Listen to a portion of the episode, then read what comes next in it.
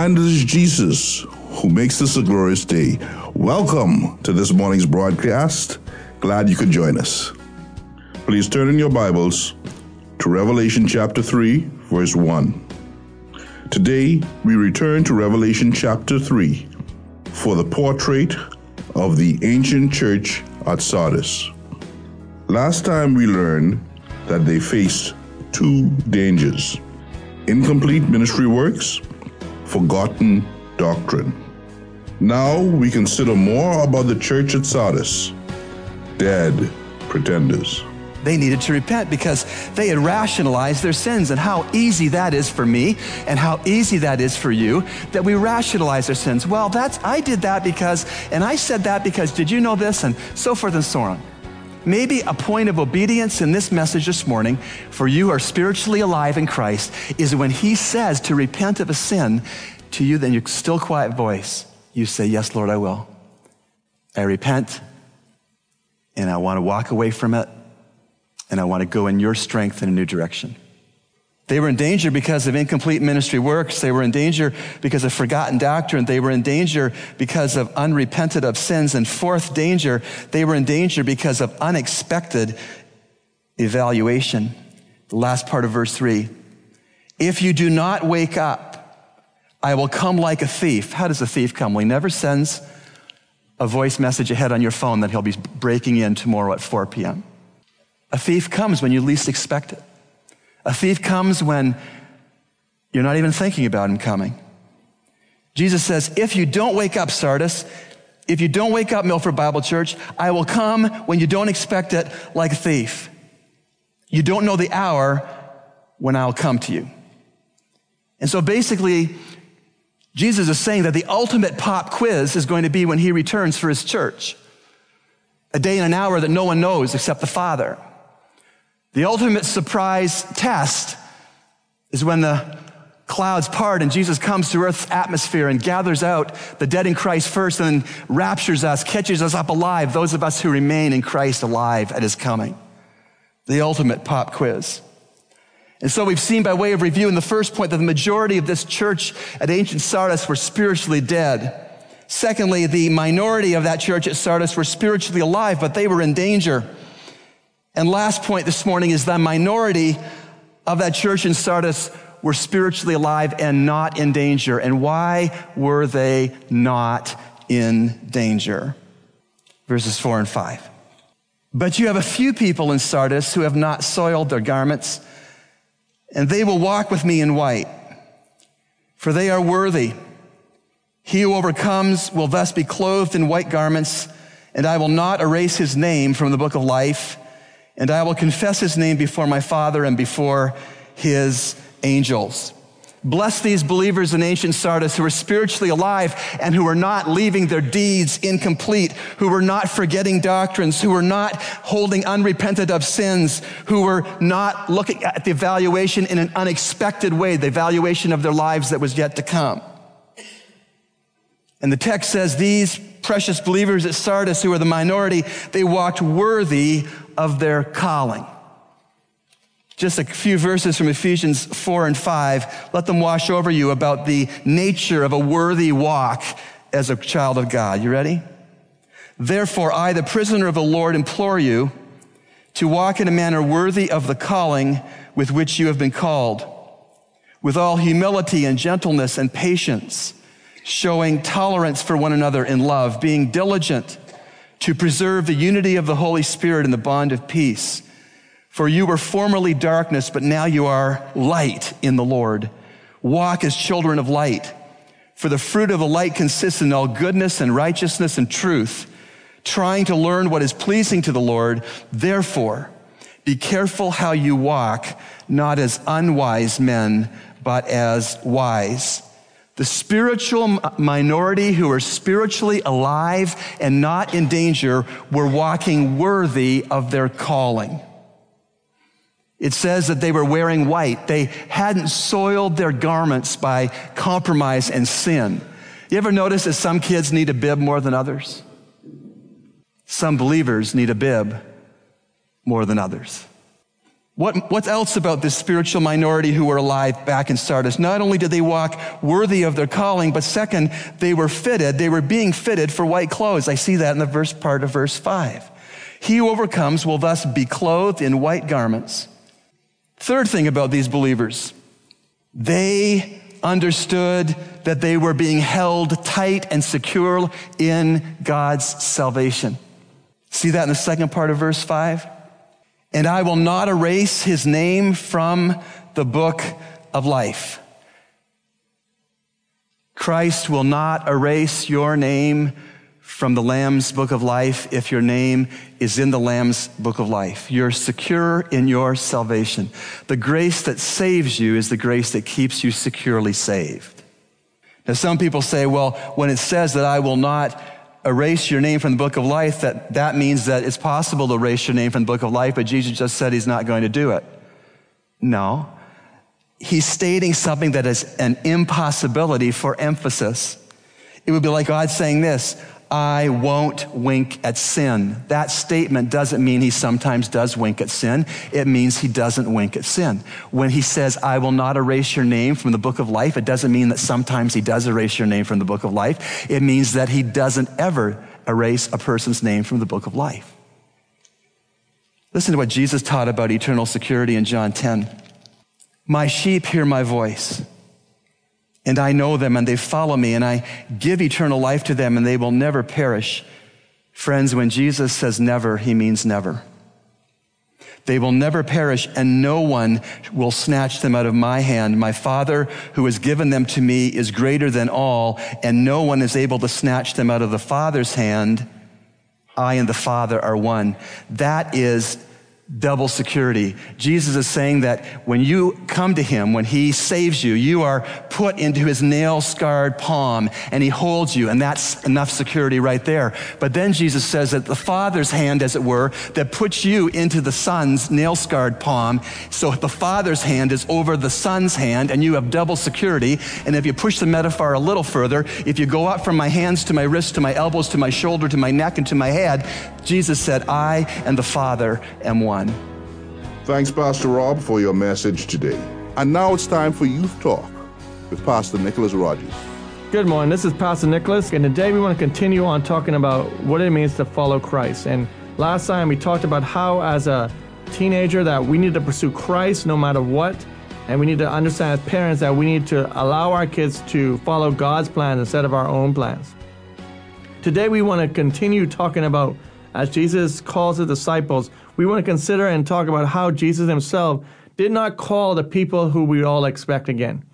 Again, as we considered last week, we talked about how Jesus, we would think that he would want the lawyers, the doctors, the rich, the, you know, those people of that day. But today we want to talk about how Jesus himself went to sinners and he understood that, you know what? All of us are sinners and we all are in need of a Savior. We all are in need of healing. And this is what it says in Matthew chapter 9, verse 9. It says that as Jesus passed on there, from there, he saw a man called Matthew sitting at a tax booth, and he said to him, Follow me. And he rose and followed him. And as Jesus reclined at the table in the house, behold, many tax collectors and sinners came and were reclining with Jesus and his disciples. And when the Pharisees saw this, they said to his disciples, Why does your teacher eat with tax collectors and sinners? But when he heard it, he said, those who are well have no need of a physician, but those who are sick. Go and learn what this means. I desire mercy and not sacrifice, for I came not to call the righteous, but sinners. Again, we consider as Jesus himself is calling Matthew a tax collector, someone who was not respected in that day, someone who basically people saw them as stealing.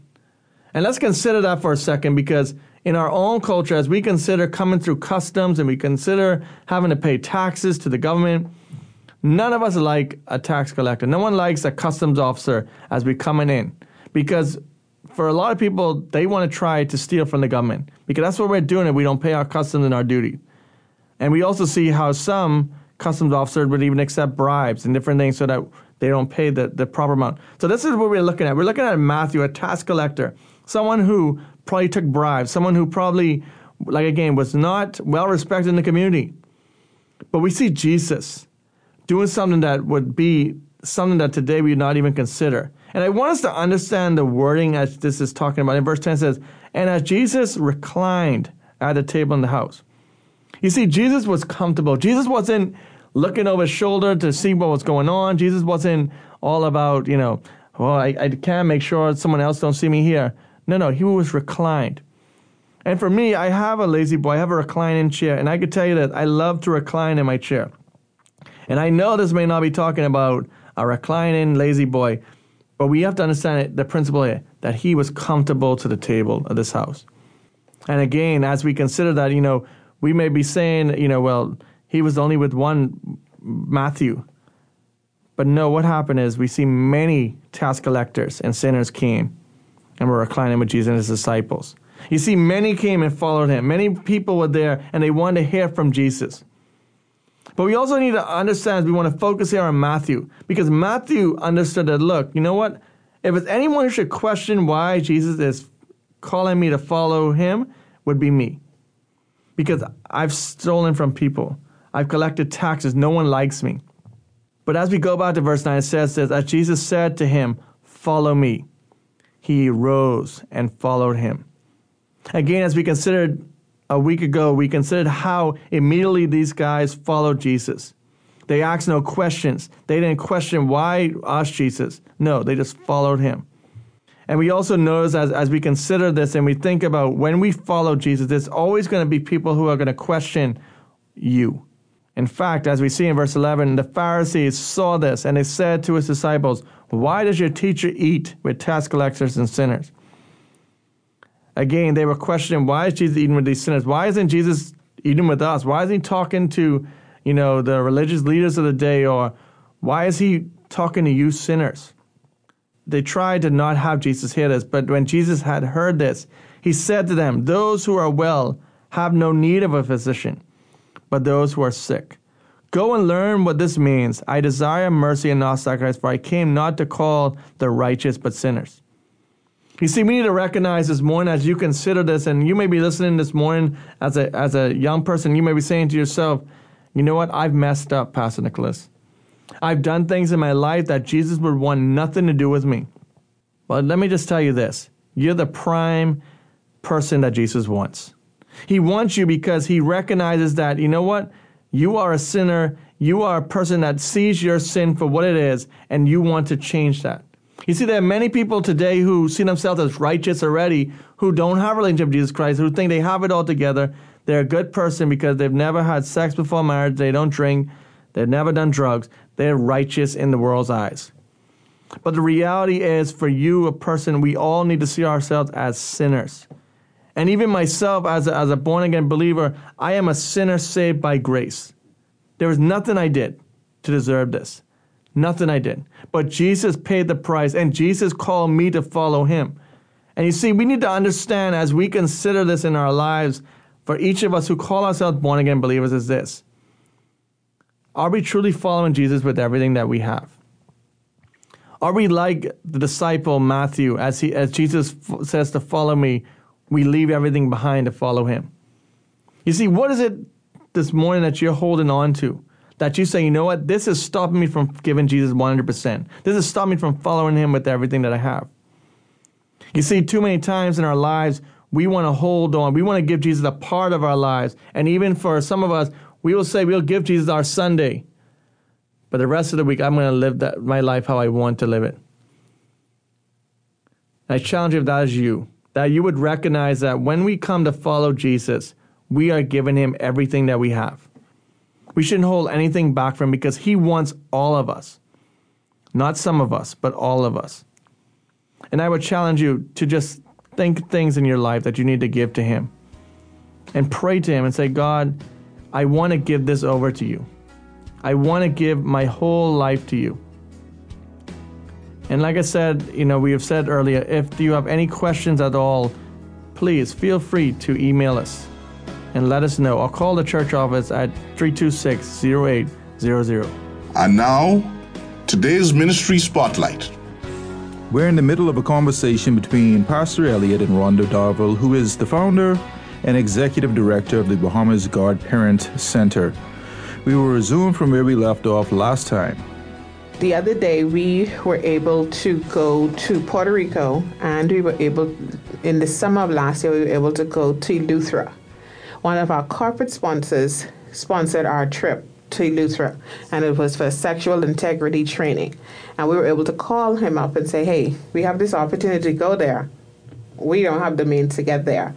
And he was able to assist us with that. And that's training in our business is huge. Sure. You know, and so um, corporate sponsors, we, we really need them for that. Monthly support is huge also because we have to build be able to budget properly. Right. So we're getting sporadic giving that works, but you know, for efficient, we we want to do everything in a high degree of excellence. Yes. So if we know what we're getting in on a monthly basis, we can then begin to pay our staff.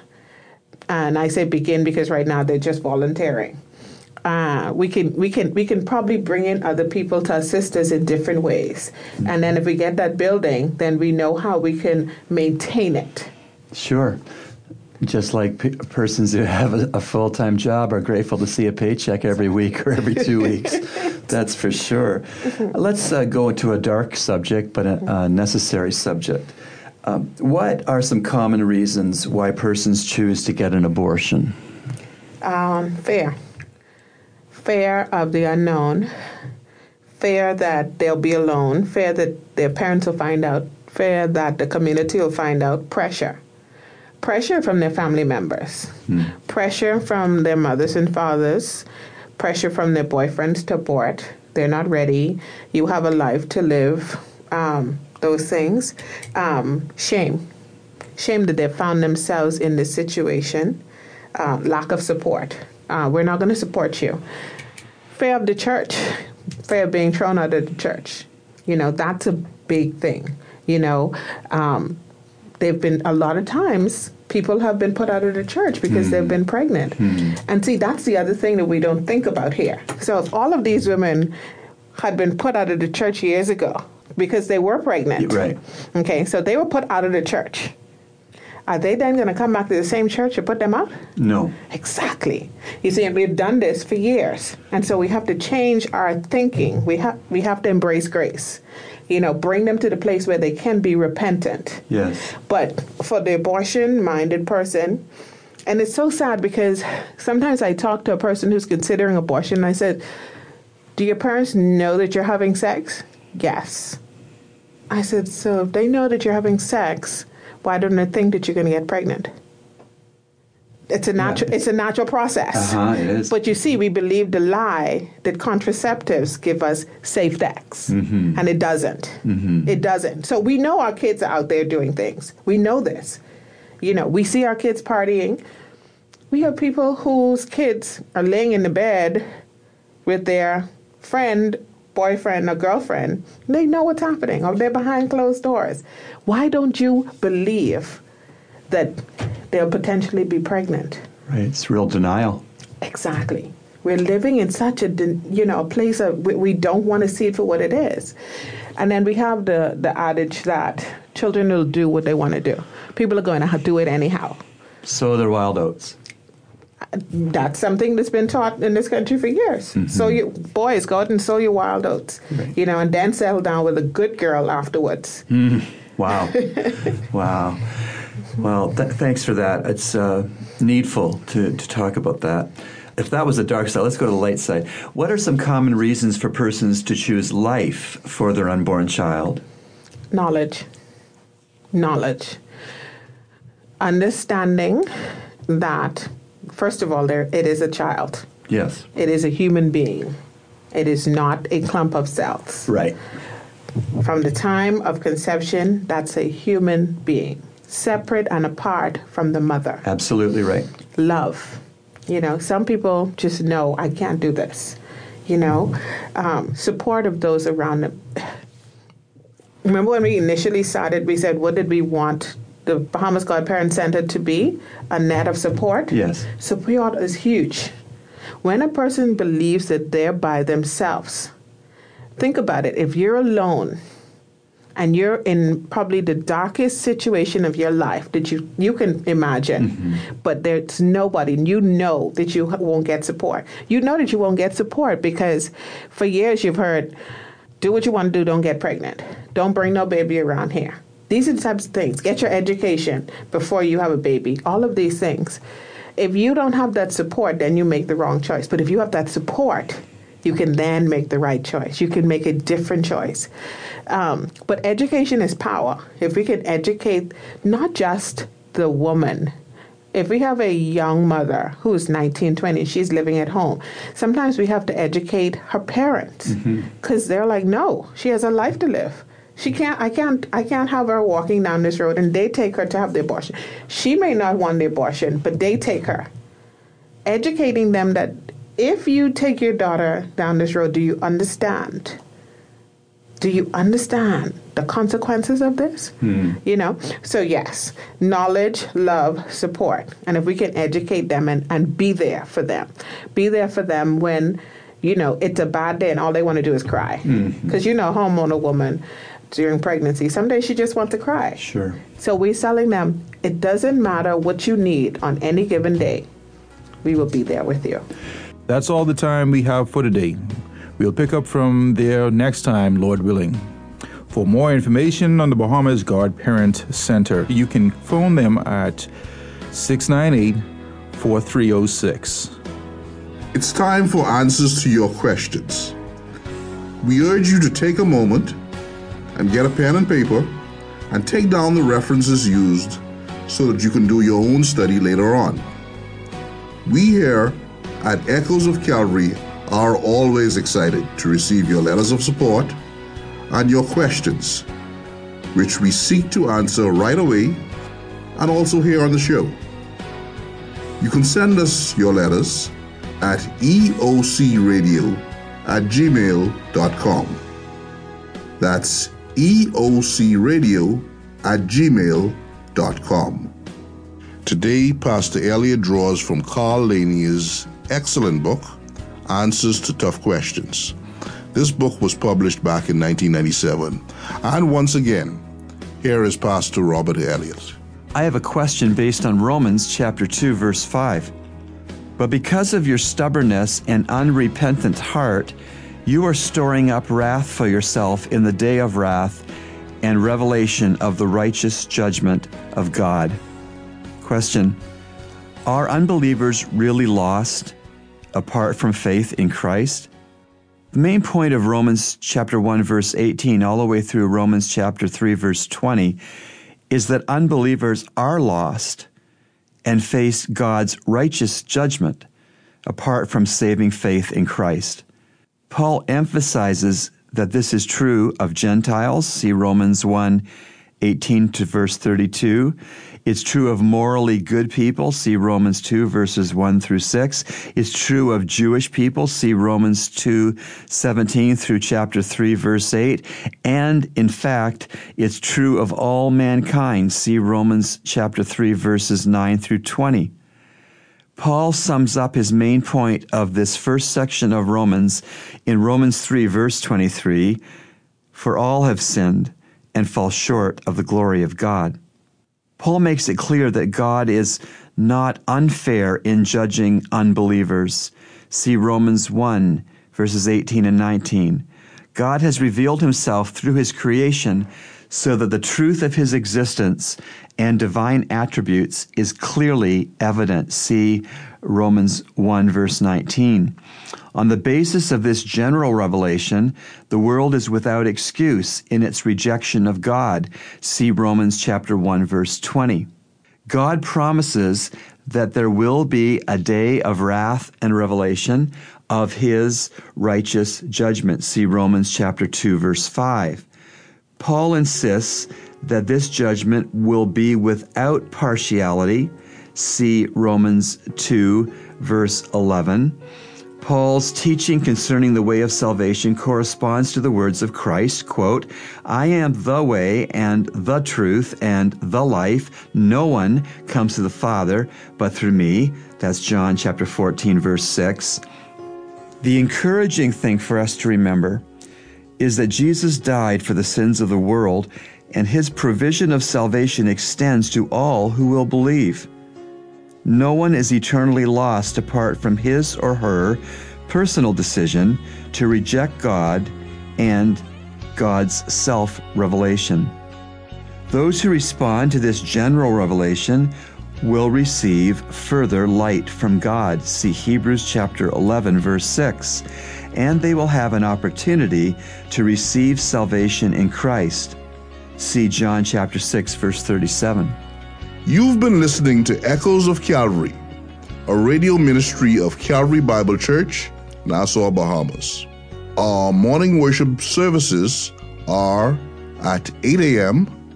and 11 a.m. in our sanctuary located on Collins Avenue. We encourage you to join us. Feel free to write us at eocradio at gmail.com. That's eocradio at gmail.com or P.O. Box N1684 Nassau, Bahamas. And remember, everyone needs a Savior.